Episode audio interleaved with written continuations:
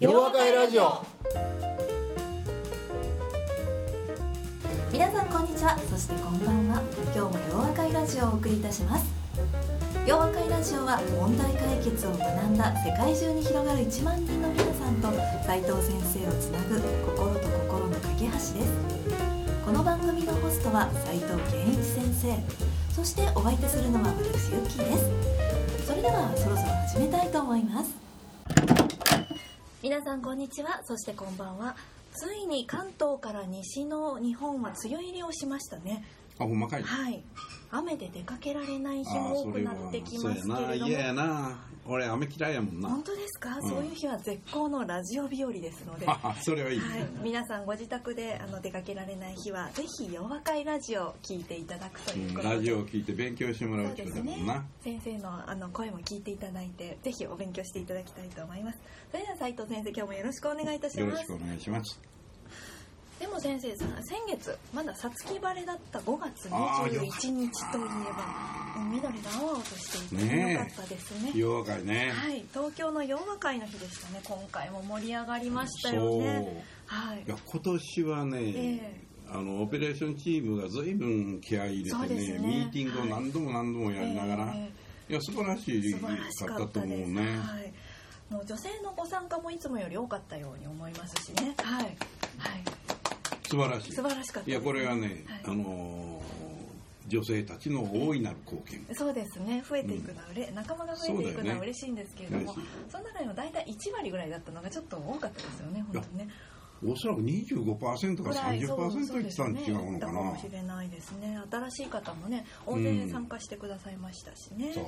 楽しかったですね。本当やな。オペレーションチームの皆様ね、頑張っていただきましたね。いやそれはもうみんなものすごい頑張ったよ。何より私は最初の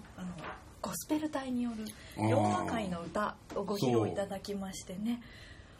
僕はあれびっくりした。びっくりしましたよね。まず歌ができた時数年前ですね。そうそうそう、びっくりしましたけど。いやあの時びっくりしないけど、あれただのおっさんが弾いてたじゃん。あ、ごめんごめん、おっさんじゃん。小泉さんごめんね。お兄ちゃんごめんね。いいあれやけど。まあ、もうあれだけでね驚いたんやけどね。驚きましたけど。今回はねすごいアレンジメントでしょ。はい、ゴスペルバージョンですからね。いや大したもんだよ。素晴らしかったですよね。もう夜和会お勉強だけじゃなくてクリエイターの方がね。そうそう、いっぱいいるのね。才能ある方がいらっしゃいます。大したもんやな。夜和会なんかこう別の方向にもね広がっていけるんじゃないかと。はい。あんなこともできるということでね。ぜひ今度ラジオにもね遊びに来ていただきたい、ね。ああいいね。そうだね。それぜひ来てもらいたいもんね。このですね、オープニングの曲をゴスペル隊の歌に変えたいなとか密かに思ってるんですけど、ね。ああなるほど。はい、向こうに苦笑が上がってますけど。ああなるほど。拍手も上がってますけど、ね。それはもう皆さんにお任せですよ。ですかね。うん、はい。ぜひ遊びに来てください。これを聞いてたら来てくださいねと、いうことで、はい。いいね。はい。それから、夜和会の日の午前中はですね、実学会も同日開催をされていたということで、あれも良かった。良かったですね。ガラッと変わってというか、朝すっきりしたね日で勉強をして、で1日でパーティーもやってという。かなり真面目な討議だからね。真面目ね。やっぱりね杉野さんやった。杉野さんのね、話が非常に面白くってね、だからコメントする人も面白かったですね。良かったんじゃないですね。発表だけではなく、皆さんのね意見も活発に出て本当にためになりました、はい、楽しかったですしお勉強にもなりました。そうだね、はい、というわけで今日もどうぞよろしくお願いいたします。よろしくどうもお願いします。本日のゲストはですね、先生を驚かせようと思いまして、驚いた、驚いていただきたいんですけれども、ミスターマジシャンさんをお呼びしました。はいマジっすか。はい、ということで今回は BBT 大学で学ばれていた、ごめんなさい、瀬木智也さんをゲストに。僕知ってるよ彼。本当ですか。っていう前自分の財布燃やして喜んでた人やろ。はい、そうです。私もこの間お会いした時に見せていただきましたけれども、はい。それでは早速自己紹介を、知らない方もねいらっしゃるので、自己紹介をお願いいたします。はい、はい、皆さん初めまして。初めまして。マジシャンの瀬木智也と申します。はい。でも今私プロマジシャンとして活動してるんですけども。すごいですね。主にその新宿とか六本木とか、まあ、麻布十番のレストランですとか、あとはまあ企業のパーティーに呼ばれて、まあ、新年会だったり、まあ、結婚式の披露宴だったり、まあ、そういったところで普段活動をしてます。はい、おお、それはいいね。また今度はギャラいくら払わなあかんのかまた教えてもらうから、ね、そうですね。ね、ご披露していただきたいですね。はい、すごかったですよね。この間見せていただいたの。そう、はい、自分の財布燃やす人いないからね。ね、うん、お金も燃えちゃいますからね。はい、はい、関さんは BBT 大学で学ばれていたということで、はい。なんや。前学んでる言うてたで。そうですね。私も前お会いした時は生徒ですってお聞きしたはずなんですけれども、どういうことなのかちょっと聞いてみましょうかね。おすげえ。はい、うん、まあ重要かもわからんな。トリックの一つかもしれない。なるほどですね。一応その、まあ、先月大学の方辞めてしまったんですけども、もったいないね。そうですね、まあ、卒業できればしたかったなっていうのはあったんですけども、まあ、入学した当初からあまりその、まあ、単位っていうのはあまりそこまで取ってなくてですね、もうフルで全部取って一個も落とさないで4年間やり続けてやっと卒業できるぐらいの計算になってしまったので、これきついな。ちょっともうやらかして。いやじゃあね、もっと長いことやってんやん。8年ぐらいまでいけんねんやろ。はい。でも今大学がちょうど4年ぐらいになるので、あと4年で取るのは結構きついのかなっていう。4年やったらいけるやろ。僕10単位ぐらいしかまだ取れてないので。それはきついな。いや、100単位ぐらい取ればなんとかなるんじゃないですか。10単位しか取ってないの。それぐらいしか取ってなかったので。僕のはちゃんと取ったか。あ、それはちゃんと取りました。あ、そうか。いただきました。あ、それはそうやな。ここは取ってないとここが多分取れないですよね。相当気まずいです。いやいや、もう電気はまされてる。そうなんです。なるほど。そうか。よし、また後でゆっくり東山さんのね。はい。ですが今日来られたのは先生にどうしてもお聞きしたいことが、まあ、いっぱいあるんですけど、その中でも、はい、早速聞いてみましょうかね。まあその、まあ、マジックもそうなんですけども、エンターテインメントってそのある意味ゴールがないのかなっていうところで、まあ、その要は、まあ、問題解決とかってより具体的にしたり数値化したりすると思うんですけども、仮にそのお客さんがじゃあ喜んでもらうっていう観点で見たときに、その喜びっていうのは多分数値に表すのってなかなか難しいと思うんですよ。もちろん売り上げこれぐらいっていうのは目指せると思うんですけども、そういった時に、まあ、どこを目指したらいいのかとか、お客さんの満足度を上げるのはどういうふうにこう分析してよりこう満足させるような方向に持っていったらまあいいのかとか、まあ、そういったところをお聞きできればなっていうのはまああったんですけど、結構すごい難しい質問だと思うんですけど。難しいよ。俺大体ね、学部の人ってね、なんかわけのわからない質問をする人があると多いんだよね。前なんか僕人生どういうふうに歩んだらいいでしょう、そんなこと知るかみたいなって言うわけにいけへんやん。一応解説したんですよ。それでちょっともう一遍ポイント言ってくれへん。お客さんが満足してもらえているかどうかを理解するためにはどのような分析をすればいいのか。そうですね。だって分析得意やないねんやろ。得意なん。まあ普通ですか。先生の授業はちゃんと取ったんだ。はい。いやいやせえねんけどな。僕はな、今の話聞いて、僕は関さんは今そういう質問を僕にしてるけど、実はそんな質問せんでも自分で分かってると思うねん。なんでか言うとな。お店さっき六本木や新宿や麻布やなんとか言うてんや、なでその中で例えばいつ始めたんやったっけ？マジック始めたのは小学校4年生からなんですけど、プロマジシャンとしてはちょうど1年ぐらい前から。ほんなら1年前からな、毎月の統計取ってる。例えば、まあ統計取ってなくてもどこのお店に呼ばれましたみたいなあるよな、まあ、そのお店がどういうふうに増えていったのかとか、あるいはレピートしてるところはどれぐらいあったんやろうとか、その時のお店の自体の、収容人数みたいなやつが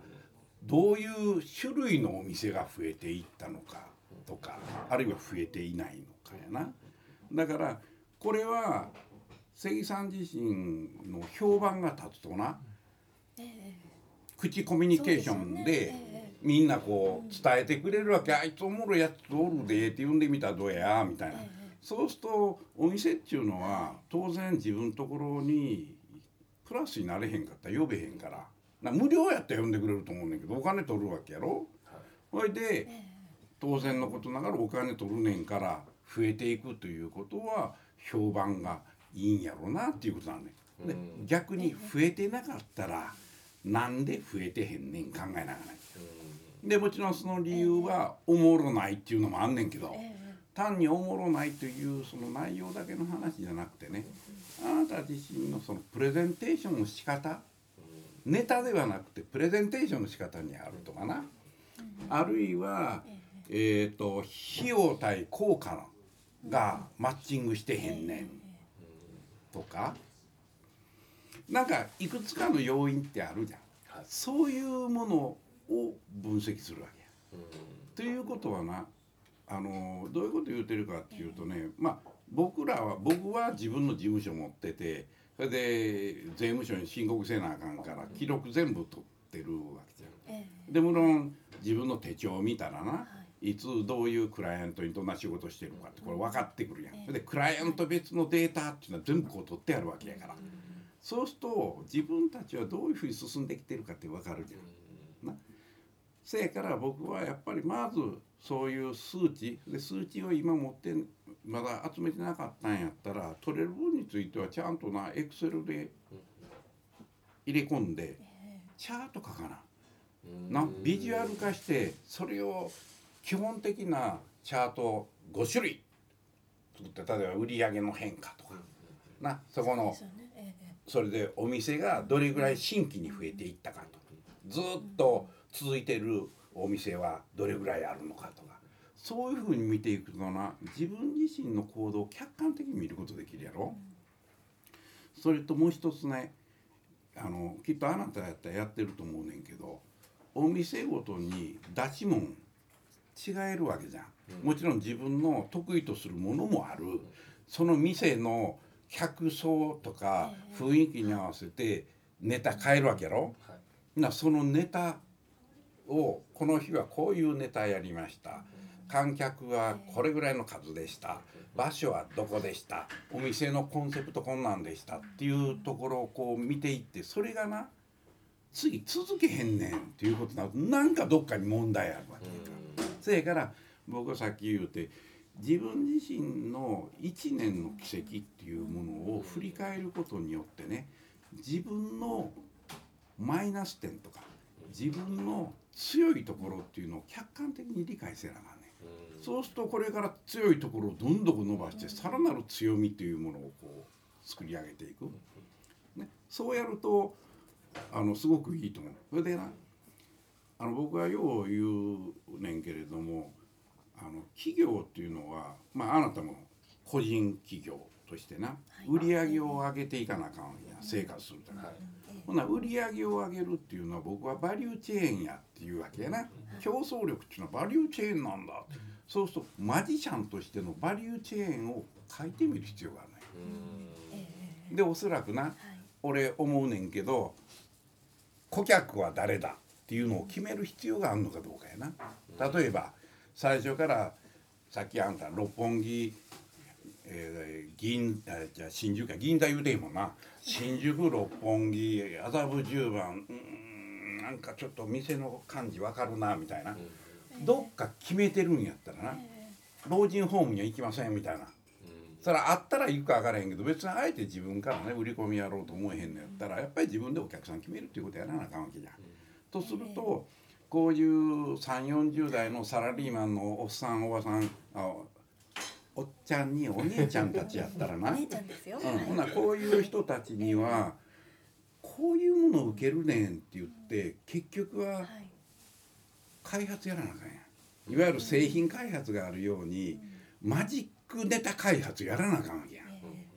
ん。同じことやってたら、なあの兄ちゃん来ていつもまた同じもんやってるやんって言ったらよきに飽きられるやろ。要するに食べ物屋さんもメニュー開発せえへん限りお客さん飽きられるやんな。ほら今度そういう価値っていうもの、こんな価値でいこうと思ったら、それを自分でやっぱり作り出すための仕掛けみたいなのまた考えなあかんやん。それがひょっとすると製造過程か分からへんわな、うん、ほらこういう派手なことやんねんからちょっとこれからギャラこれぐらいにしてもらおうかなと。もちろんその価値を示すためにはこういう宣伝方法が必要やなとかな。それで実際にほなお客さん決めていったら今までの過去の1年間の例から言うと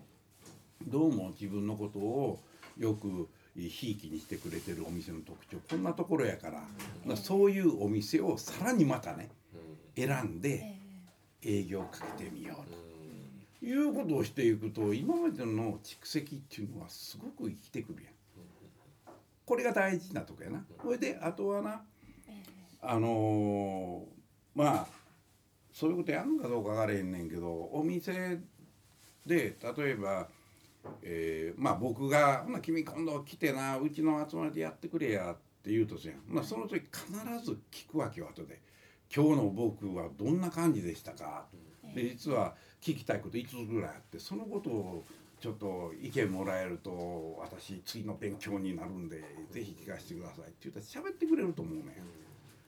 それでまたあなたはもう、はい、割と可愛らしい顔してるわけやからって一応言うてるねんな一応言うとかんとみんな分かれへんねんもうラジオやからなそない言うたらもうみんな頭の中にうわイケメンやでみたいな思ってるやんな何言うか忘れてしまうねんほい、うん、でまあそういうふうにな自分自身というものの価値をこう売り始めていくためには誰かのフィードバックいるね。それで僕もねお店なんかで歌う人とかおるとかあるやん。行くとねほら来るじゃん。横に座ってなんかいただいていいですかえみたいな思いながらねまあええかほんなまあちょっと好きなものお飲みくださいみたいな言うじゃん。ほんなそうするときにまあお名刺いただけません、うん、まあしゃあないな女まあ名刺やろうかみたいなそこで後で連絡してありがとうございました実はこう一生懸命頑張ったんですこうした方がいいようなことってなんかないですかねみたいなことを聞いてもちろん返事がなかったらそれはそれでね返事くれたらラッキーや自分の肥やしになる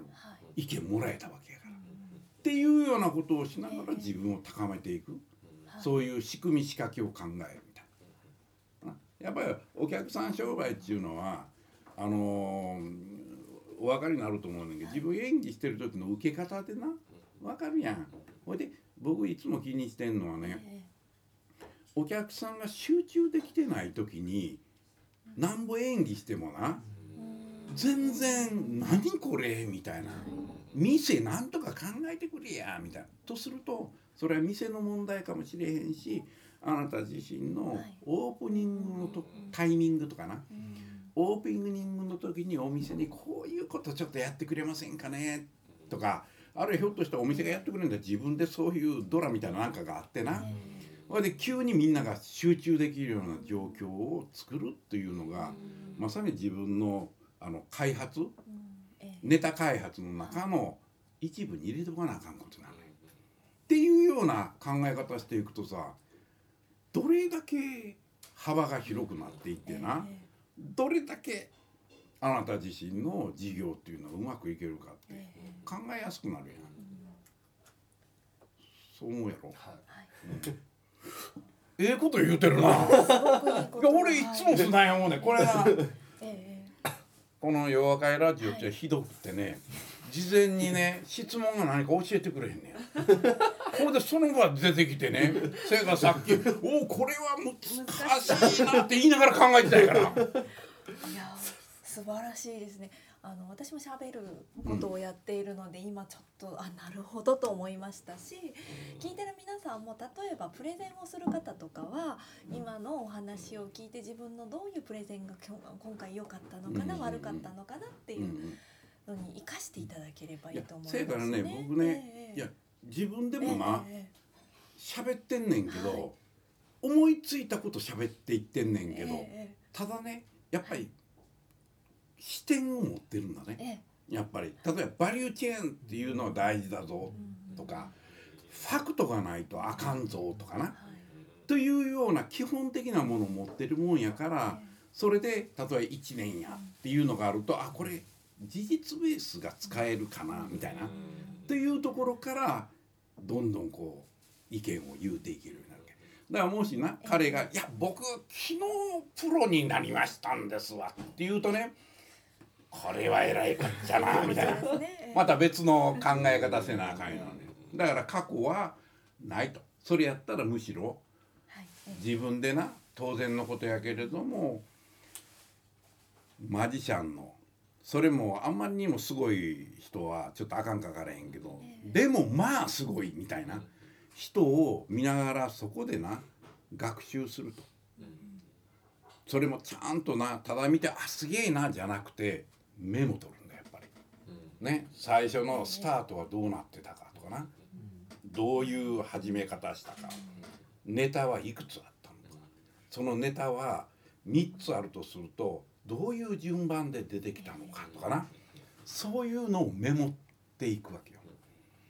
それでやっぱり優れた人は優れた人の価値があるから、ね、そこから学ばしていただくと。また言うてるやん俺、ちょっとねどこを目指すのをがいいのかっていうこともおっしゃってましたからね。そういうこう偉大なマジシャンの先輩などをね、目指すっていうのもいいですし、書き出すっていうところですね。僕が、よくテレビですごい人いるじゃん、この人おかしくないみたいなな、このできるはずないのにみたいなのいっぱいあるじゃん、で逆に言うとね、自分がどういうエンターテイナーを目指すのか、っていうのは、例えばそういう人なるねんって言ったら勉強の仕方違うやろうし、俺ねひょっとすると僕はマジックって分からへんねんけど、マジックはあくまでツールだからな、それをきっかけとしてみんながうわ楽しかったぜ今日はっていう状況を作るというところに置くとね、これはマジックということだけじゃないと、マジックプラス自分の別の要素を組み合わせながらお客さんに満足してもらうっていう、そういう新しい領域をね自分なりに開発してみるっていうことをやるとな、これはまた面白い世界が来るかもしれへんよね。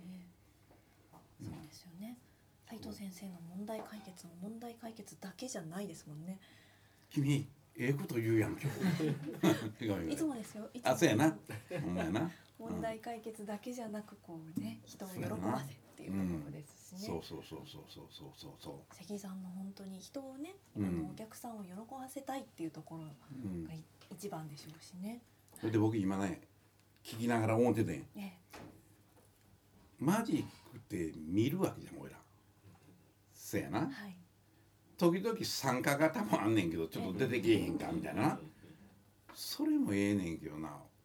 俺なんかもらえると嬉しいみたいなとこあってね、例えばその時にすごくこうあんまり綺麗な女性ばっかりで怒られるか分からへんけど、なんかこうマジックでできた本当のすごく綺麗なお花をこうあげるみたいなとか、なんかちょっと小さなこの器かなんかがお題にこう使ってたやつがね、これは君の服にぴったりだとか言いながらみたいな、なんか対象女性ばっかりなってるから おっちゃんの時もな、いやおっちゃんこの葉巻似合いますねみたいな、なんかねそういうことをやってお客さん喜ばせるみたいな、なんかいろいろね、マジックっていうと、まあ僕らもちょっとステレオタイプ的にマジックってこんなことすんねんやろとか鳩出してくるでみたいな、そういうんじゃなくてね、なんかやっぱり目的は驚きを与える、喜びを与える、感動を与えるっていうような要素を分解するとね、それをマジック&何かでどう表現するのかみたいなことを考えていくようになるとな、まだあなた若いし先はいっぱいありそうでおもろいやんけみたいな。そうですよね。マジックをバリューチェーンで考えるっていうところが目から鱗でしたね。まあ普通は言えへんな。みんな別にはぁみたいな感じで。そうやな。はい。で明日からのエンターテインメントにまたねマジックに生かしていただければと思います、はい、私もとても今日は勉強になりました、はいはい、頑張ってね、はい、ありがとうございます、はいはい、どうもまたぜひマジック見せていただければと思います、ねはい、どうも、はい、ありがとうございました。ありがとうございます。今後の洋和会の開催予定ですが、名古屋が7月16日、大阪が9月10日、そしてベトナムホーチミンが11月26日の開催予定です。洋和会についての詳細はメールやエアキャンパスでお知らせしていますので、ぜひ皆さんお近くの会場で行われる洋和会にご参加ください。それから Facebook などでもこのラジオや洋和会の情報をお知らせしていますので、ぜひチェックしてみてくださいね。洋和会ラジオ、それでは皆さんまた次回お耳にかかりましょう。お相手は斉藤健一先生と私ゆきでした。